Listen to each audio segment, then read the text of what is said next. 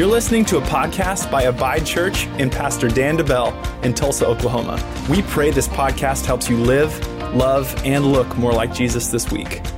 Enjoy the message.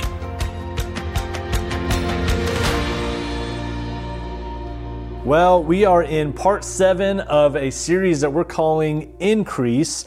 And uh, we've been talking about how if we want to see increase in certain areas of our life, we got to, what do we got to do? You know by now, we need to increase Jesus and we've got to decrease ourselves. It all comes from John 3.30. Hopefully you got this memorized by now. John the Baptist, he said this. He said, He, meaning Jesus, He must increase, but I must decrease. And this is the principle that we want to apply to every area of our lives, right? Lord, in every area, in my finances, in my relationships, in my marriage, in my job, in every area, Lord, I want to increase you and your will and what you want, and I want to decrease myself. Basically, saying, I want to get out of the way, Lord, so you can do what you want to do. Because we know this, we serve a God who is a good Heavenly Father. And He wants better for you, more for you than you even want for yourself. And we're going to talk more about that here in just a little bit. Today, though, here's what I want to do I want to take a little bit of a different approach to our series, and I want to talk about increase in waiting. Increase in waiting. Now, that sounds like a strange thing, right? Increase in waiting. What exactly are we talking about? I'm not talking about increase in patience per se. I don't want to talk about increase in endurance per se. I want to talk about increase in waiting. Waiting is not a popular thing, right? We live in a culture of instant gratification. And if we can't have it now, then, then most people are going to throw a fit and they're going to want to talk to the manager, right? Uh, if you live or if you work in any type of customer service, you know exactly what I'm talking about. If things don't go perfect or it get, is uh, quickly done as people want them to be done, then uh, people are pretty quick to throw a fit about it and they want to talk to somebody in charge, right? If, if Amazon can't deliver my stuff next day, then I don't want it, right? If, if Walmart can't get my order together and ready for pickup in one hour, then I don't want it, right? If Chick makes me wait for four minutes instead of the usual two minutes in the drive through, I am going to be furious and I want a refund, right? Like that's that sounds a little extreme. That's probably not exactly accurate, but you understand what I'm saying. We want things right now. And I think it comes with technology. As more as technology has progressed, we've developed this thing where we we want what we want right now. I don't want to wait for it. You better serve me and give it to me whenever I want what I want. And so here's the thing we're going to talk about how do we increase in waiting because God's word reveals to us that the goodness of God, fulfillment in our lives, purpose in our lives, all of those things increase in us when we choose to wait. When we choose to wait, we experience more of the goodness of God. When we choose to wait, we actually have more fulfillment in our lives. When we choose to wait, we actually see more purpose develop in our lives. In fact, it's interesting, in 43 times in the Old Testament alone, we are instructed to wait on the Lord. Think about that. 43 times in the Old Testament alone, we are instructed to wait on the Lord. I would say this it must be pretty important. We must be um, must be onto something. If we see something in, in, Scripture, a pattern like that in Scripture, we need to start paying attention. One of the most popular verses is Isaiah 40, verse 31. I'm going to read from the New King James. It says this: "But those who wait on the Lord shall renew their strength. They shall mount up with wings like eagles. They shall run and not be weary. They shall walk and not faint." Here's the thing.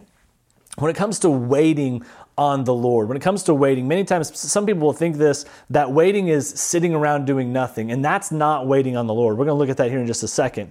The idea behind waiting on the Lord is not a passive sitting around until the Lord does something. Well, I hope God does something today. I'm just going to sit on the couch and do nothing, right? I hope, hope God shows up. No, we've got a job to do, and we'll talk about that here in just a second. But it's interesting to me that God brings strength to us when we seek Him and rely on Him instead of relying on our own strength. When I choose to wait on God, on His timing, and I choose to trust Him, and rather than taking matters into my own hands, which is so tempting to do from time to time, when I choose to wait on the Lord, He will give me the strength to continue waiting and the strength to see God's promises through, to see the fulfillment of the promise through. But the question always comes up, right? Like, well, if God loves us, why does he make us wait? If he loves me, why would God make me wait so long, years sometimes, to see the promises that are in his word that he wants for me? If he really wants those promises for me, why would he make me wait? And I want to remind you of a few verses. 2 Peter 3 8 says this, But you must not forget this one thing, dear friends. A day is like a thousand years to the Lord, and a thousand years is like a day. a day is like a thousand years and a thousand years is like a day to the Lord. Isn't that fascinating? Isn't that interesting? It's such a great reminder that many times what we think is waiting is actually not waiting to God. Waiting for us sometimes is not waiting for God. His timetable, his the way he views time, his perspective on time is so much different than ours. His time does not operate on our time. Another verse I want to remind you of is Isaiah 55 8 says this My thoughts are nothing like your thoughts, says the Lord. I'm gonna stop there for a second.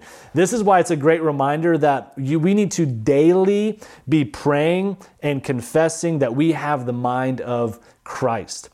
For this verse right here is a great reminder. My thoughts are nothing like your thoughts. Lord, Today, I want to think your thoughts. I thank you that your word says I can have the mind of Christ, that I can have wisdom, that I can have spiritual insight into what you want from me, that I have discernment in situations and in conversations and in relationships. We begin to we can confess that and speak that and stand on that. God wants to reveal Himself to us, um, and it's important that we ask for it because many times his thoughts are nothing like our thoughts. And if we want to see all that God has for us, we need to tap into His perspective. Let's continue. Uh, he says, And my ways are far beyond anything you could imagine. For just as the heavens are higher than the earth, so my ways are higher than your ways, and my thoughts are higher than your thoughts. I want to remind you of this when it comes to waiting on the Lord, God is not late, number one, and He is not deaf. God is not late and he is not deaf.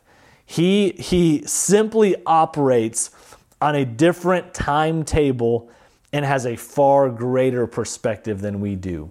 So many times we get, can get frustrated with God. God, where are you? God, why haven't you shown up? Why am I still praying for this, believing for this, but I haven't seen it yet? God, where are you?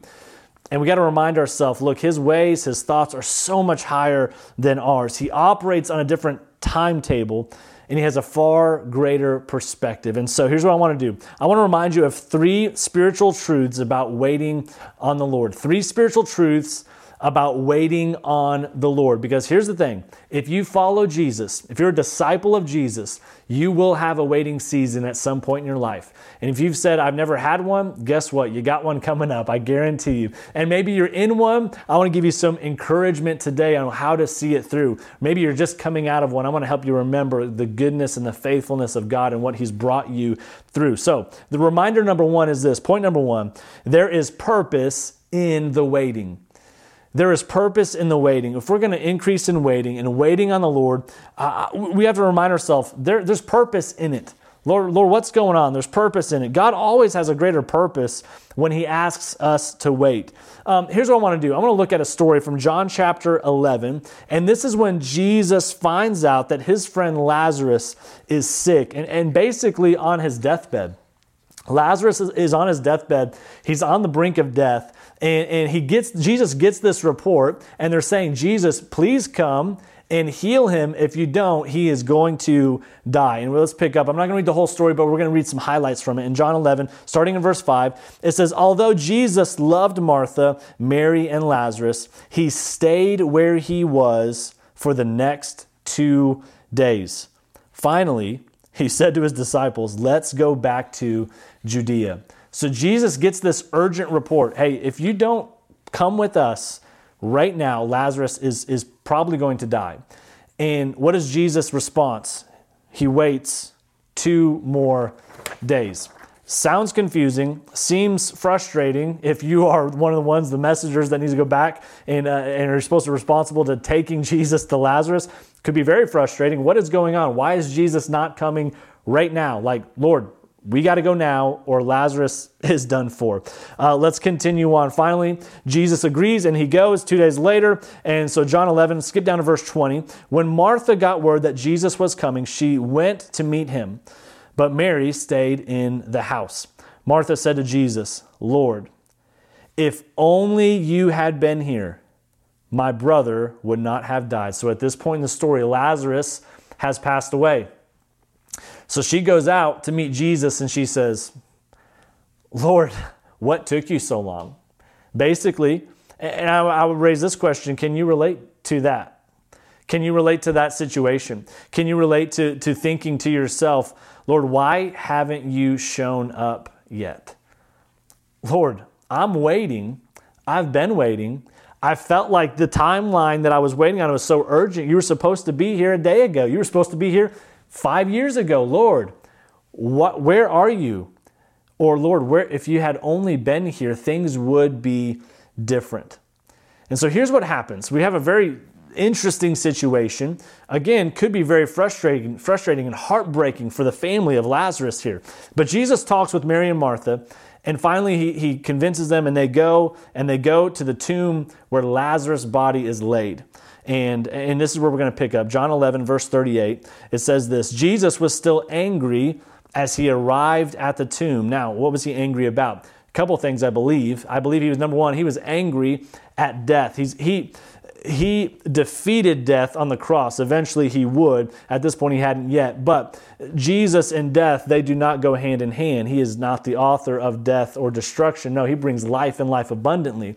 And so he was passionate and angry, had a righteous anger towards death and what it did to people's families. But I think also part of this is scripture tells us that without faith, it's impossible to please God. And so, so many people were heartbroken and devastated and without hope even when Jesus showed up, that I think it might have even frustrated him a little bit because without faith, it's impossible to please God. So, was it pleasing that they had no faith? No, obviously it wasn't. So, Jesus was still angry as he arrived at the tomb, a cave, uh, uh which was a cave with a stone rolled across its entrance. Roll the stone away, roll it aside, Jesus told them. But Martha, uh, the dead man's sister, protested, Lord, he has been dead for four days the smell will be terrible. She says, Jesus, hold on. He's been dead. He's long gone. Like even if you were going to raise him from the dead, you should have came like a day later, two days, three days tops. But I want you to remember that. Four days. It's been four days. Let's skip down to verse 43. Then Jesus shouted, Lazarus, come out. They rolled the stone away. Lazarus, come out. And the dead man came out, his hands and his feet uh, bound in grave clothes, his, his face wrapped in a headcloth. And Jesus told them, Unwrap him and let him go. So Jesus does this crazy miracle. Lazarus has been dead, and he's definitely dead. But here's the question if there's purpose in the waiting, why the delay? What's the purpose then? Lord, why did you wait two days when you could have saved this entire situation and we didn't have to go and wrap him, prepare him for burial, put him in there, roll the stone in front? Like, why did we go through all of this, Lord? Why the delay? And here's what's interesting. In this time, the Jews believed that the spirit of the person that just died would stay nearby the body for up to three days.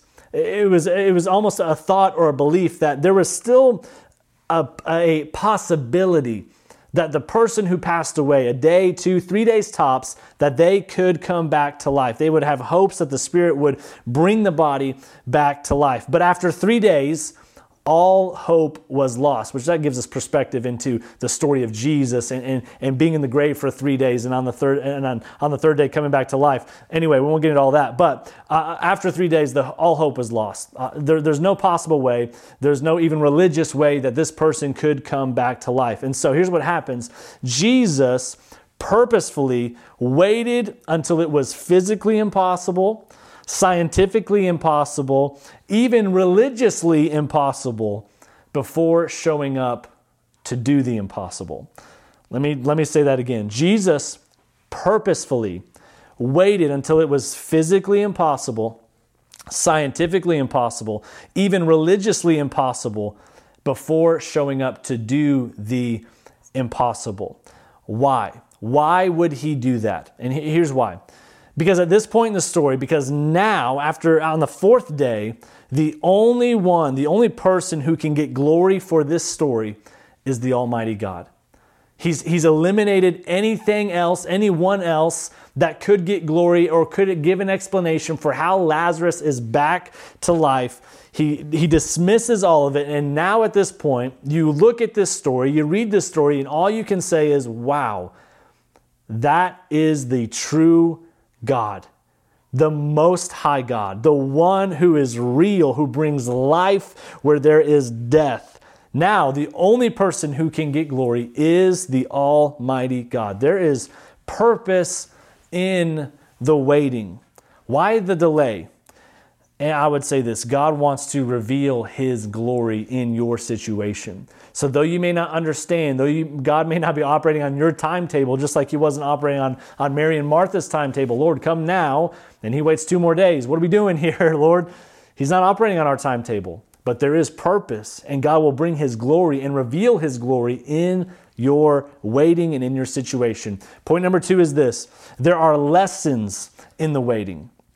There's purpose in the waiting, and there are lessons in the waiting. Why does God make us wait? Here's a great explanation for that. Sometimes what God wants to do inside of us is of greater concern to Him than what He wants to do around us.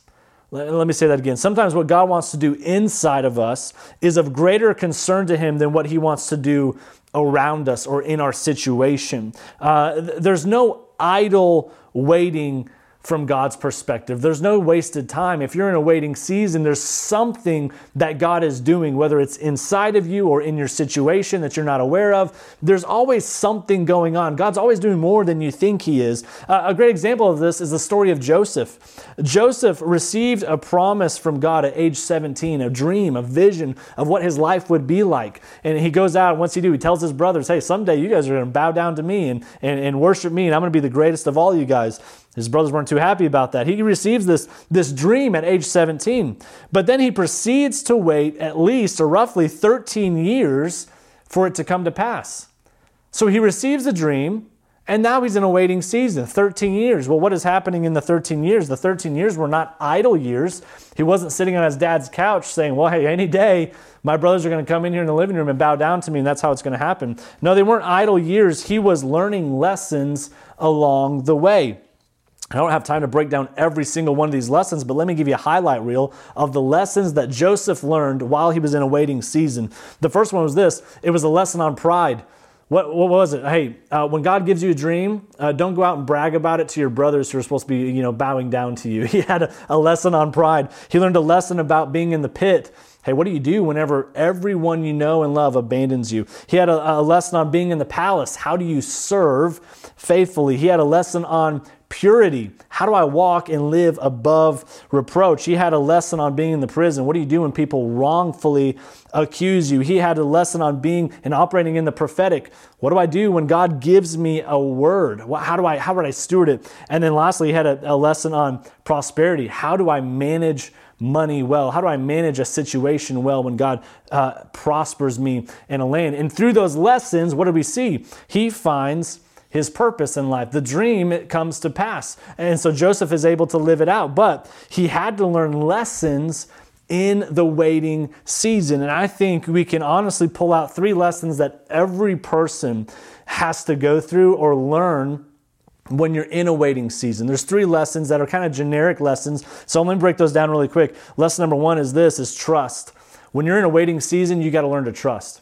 You have to learn to trust God because nothing is making sense. And if you've been in a waiting season, you know exactly what I'm talking about. What is taking so long? Lord, where are you? Uh, Proverbs 3, 5, and 6 says this Trust in the Lord with all your heart and lean not on your own understanding. In all your ways, acknowledge Him, and He shall direct your paths. When I'm in a waiting season, I've got to make a decision. I'm going to learn to trust God like I never have before, greater than I ever have before. Lord, I trust you even though I may not understand. Lesson number two is humility. I've got to learn humility. Waiting on God, when I'm in a waiting season, when I'm waiting on God, it reminds me that I am not in charge and it's not all about me. When I'm, when I'm waiting on God, it reminds me, it humbles me. Hey, you know what? I'm not in charge and uh, this world doesn't revolve around me. 1 Peter 5, verse 6 says this If you will humble yourselves under the mighty hand of God, in His good time, he will lift you up. In your time, when you want it to happen, no. In his good time, he will lift you up. Where does it start? Humility. Lord, I thank you. That's not about me. Lord, not what I want, but your will be done. And he can move in that. Lesson number three is perspective. Lesson number three is perspective. So, so, so what do we see? It's trust, it's humility, and perspective. Those are three lessons that everybody has to learn in a waiting season. Many times we're waiting for God to change our circumstance. That's what we think our waiting season is. Lord, if you'll just change what's going on around me, change my my uh, my job, change the situation. Lord, bring that promise. Lord, fulfill what you said you would do. If we're thinking God's going to change our circumstance when many times God is trying to change us. Uh, let me say it again. Many times we're waiting for God to change our circumstance when God is trying to change us in the waiting season. And usually, the biggest thing that God wants to change is your vision. He wants to change your perspective. What's He want to do? He wants to help you tap into His perspective, His thoughts, and His plan. That's why 2 Corinthians 5 7 says, For we walk by faith, not by sight. It's not about what I see in front of me. No, it's actually, Lord, what does your word say? I'm going to choose to trust that think that, speak that, and believe that until I see it come to pass while I'm in this waiting season. So, if you're in a waiting season, a great prayer is this Lord, help me learn the lessons that you need me to learn so I can experience all that you have for me. Lord, I'm in a waiting season. Help me learn the lessons that you need me to learn so that I can I can graduate. I had a pastor growing up, he would say this, God's not going to let you go to second grade until you pass first grade. Lord, I'm here is there something I'm missing? Something I haven't learned yet, something I can learn from, something I need to change, something I need to fix, something I need to repent about or make right. Lord, show me so that I can get out of the way, so you can move me when you want me to move. So there are lessons. There's purpose in the waiting. There are lessons to be learned in the waiting. Just look at Joseph. He learned plenty of things. And here's why. Why are there lessons in the waiting? Joseph could not have done what God called him to do without a waiting season full of lessons. Joseph could not have stood in the, in, the, in the seat or been in the seat that God had for him if he hadn't learned those lessons in the waiting season. He learned so many things, key fundamental things, even languages and, and learning new, uh, new ideas and, and new skill sets in the waiting season. So when God opened the door for his purpose to be fulfilled, he could stand there and he could do all that God was asking him to do. So there's purpose in the waiting. There are lessons to be learned in the waiting. And then finally, number three is this, and I'll close with this. There is blessing at the end of the waiting. There is blessing at the end of the waiting. And one of the perfect stories that I could pick out from God's word for talking about this is the story of Abraham and Sarah. They're, they want to have kids, but Sarah is barren. They're getting older in, in age, and Abraham eventually, he's 75 years old when God begins to tell him and hint at him and show him his plan for his life. He's 75. And God starts talking to him about how he's going to have kids and his generations after him will be great. And, and, and finally, what we see is this he, God tells him, Hey, you're going to have a son. And what he doesn't realize, though, is that he's going to have to roughly wait for another 25 years. Lord, you said, you, you started telling me about your plans, but Lord, I, I didn't realize it was going to take 24, 25 years for this to actually come to pass. But I want to remind you that there is blessing at the end of the waiting. Because Abraham and his wife Sarah, they were faithful and they were righteous and they walked with God, they got to experience the blessing that God had for them. Look at Genesis 21, verses 1 through 2. It says, The Lord kept his word and did for Sarah exactly what he had promised.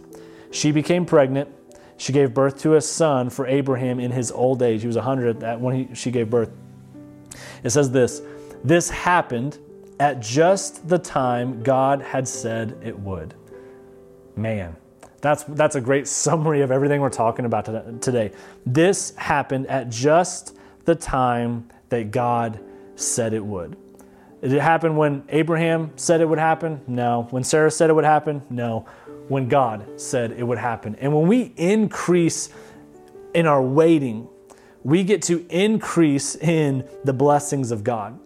because scripture shows us and i would encourage you just to just google uh, verses about waiting on the lord and you're going to see how waiting on the lord promotes um, growth perseverance strength it promotes spiritual maturity, how God does so much in the waiting season. And there is a blessing beyond what you can imagine when we choose to increase in our waiting. In fact, let me remind you just some heroes of the faith that, that if you know God's word at all, you've heard their names, right? Joseph, we just talked about him. He waited 13 years. David, he waited 14 years to see God's fulfillment. Abraham waited 25 years. Jesus waited 30 years. Moses waited 40 years. And so it's a great reminder that if you're waiting, you are in good company. In fact, I would say this God does his best work after a waiting season.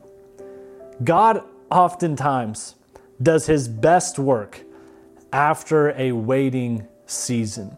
But we have to be faithful to steward the waiting season well. Waiting is not sitting around waiting for God to move. No, waiting is actively pursuing what God has for us. I'm pursuing, I'm learning lessons along the way. I'm learning to trust God more than ever before. I'm reminding myself of God's faithfulness and what He's going to do when He blesses me. I'm reminding us that God has a greater purpose in what's going on in my life. But I want to wrap up with this, and I want to say this. Uh, so hear me, hear my heart if you're in a waiting season, you know, sometimes it can be easy to preach these types of messages and just to pull out uh, God's word and, and, to share it. it. I say it's easy to share the message. It's easy to say, well, just be patient. Well, you're just in a waiting season. Uh, and and I, when I say that, or when you hear me say that today, I want to make sure that you know I'm not making light of your situation. The other thing that I'm not doing is I'm not just looking at you saying, well, you just need to toughen up and wait it out. That's not my heart. That's not my heart. And I say that because my wife Leslie and I have been in several waiting seasons throughout our life and our time together. In fact, even right now, we're in, we're in uh, year seven of a waiting season uh, personally for things that we want and believe that God's doing and going to do in our life. I, I know, I know about the waiting season. I've been in those seasons. I am in a season like that. And I know that it's tough. And I know and I understand the tears that you've shed, wondering and asking and pleading, like Mary and Martha, Lord, if you would have just been here. Lord, if you had just shown up sooner, I wouldn't be here right now. I know the times that you've spent, and I can relate to the times that you've spent sitting on your bedroom floor or the living room floor crying out to God, saying, Lord, where are you? When you're in a waiting season. So, hear my heart today. I'm not here to make light or just to say, hey, you just need to be tougher. That's not it. But I do want to show you that God is working even in the waiting. That's what I want you to hear today. You may say, I'm waiting and I've done all that I know to do. I don't know what else to do. And here's what I would encourage you you got to go one day at a time. Lord, I don't know how I'm going to face tomorrow. I don't know how I can face another disappointment. And the only thing I can tell you is that God's already in tomorrow and He's already waiting for you there. And this is not in my notes, but I feel like just led and prompted by the Holy Spirit to share this with you. How can I face tomorrow? God tells us, His Word tells us in several scriptures, He's already in tomorrow. So, how can you face tomorrow? It's because Jesus is there waiting for you. And He's saying, Would you trust me, son? Would you trust me, daughter? Would you just meet me in tomorrow? Don't give up. Don't stop now. Keep waiting. Keep learning. Keep trusting. Keep humbling yourself. I am waiting for you in tomorrow. Come meet me in tomorrow. And before you know it, your waiting season will be over. And you'll look back and you'll see that, man, all of that time was not wasted time. The waiting time was not wasted, that God used it to impact me, to change me. He used it to bless other people. And now you will have a story, and someday you will have a story to share of God's faithfulness, even in a waiting season. So, waiting is not a popular thing, but it is a godly thing. And when we increase our willingness to wait on the Lord, we will experience all that God has for us. When I increase my willingness to wait, increase in waiting. It's everything in me, it's not natural to wait. Our culture says, don't wait, go now. I want it now. But no, I'm going to choose to trust, I'm going to choose to wait. But how do we stay encouraged while we wait in the waiting? Remember, number one, there is purpose in the waiting. God is doing more, always doing more than you think He is. Number two, second reminder, there are lessons in the waiting. Ask, Lord, help me be teachable. Help me learn so that I can move forward. And then finally, number three, be encouraged that there is blessing at the end of the waiting. And I want to remind you of this if God promised it, you can experience it. If God promised it, you can experience it as a child of the living God. You can experience it. You have access to it through the name of Jesus. He doesn't want you just to know about His promises, God wants you to experience His promises. And let me remind you of this you're one day closer. If you're in a waiting period and you say, I don't know, I don't know how much more I can take, remind yourself at the end of every day, Lord, thank you that I'm one day closer to seeing the blessing that's at the end of this waiting season. If you're in waiting season, be encouraged. You're in good company. All the heroes of the faith had a waiting, waiting season. God does his best work after a waiting season. Let me pray for you. Heavenly Father, I come before you right now in the mighty name of Jesus. And right now, Lord, I just lift up my brothers, my sisters to you in Christ, lift up my church family to you. And Lord, I just pray and I ask that for any one of us that are in a waiting season, as so many of us are right now, Lord, I pray that you would help us see your word for, for the truth that it is. I thank you that you would remind us of your word that waiting is not a wasted time. Waiting is a time where you can do more than we could ever imagine. And Lord, I pray that during this waiting season, I pray that you would give us strength and perspective, that you would help, help us have the mind of Christ in everything that we're doing so that we can see your plan so we can continue to be encouraged in what you're doing and, and, we can learn lessons along the way so we're prepared for our next step. And Lord, I thank you that as we get through our waiting seasons, I pray that when we experience the blessing, Lord, would you help us slow down and give you all the glory and all the praise and say, Look what God did. Not look what we did, not look what somebody else did in our life. No, Lord, we want to give you the glory. We want, to, eh, we want to spread your kingdom through testimony and through stories of what you're doing in our lives. Help us slow down. We want to be careful to give you all the glory for the good things that you have for us. And we thank you for it in Jesus' name. Everyone said, Amen. Thank you for listening to the Abide Church podcast. If you'd like to partner with us financially, or if you're in the Tulsa area and would like to attend our weekly gathering, you can check out abidechurch.com.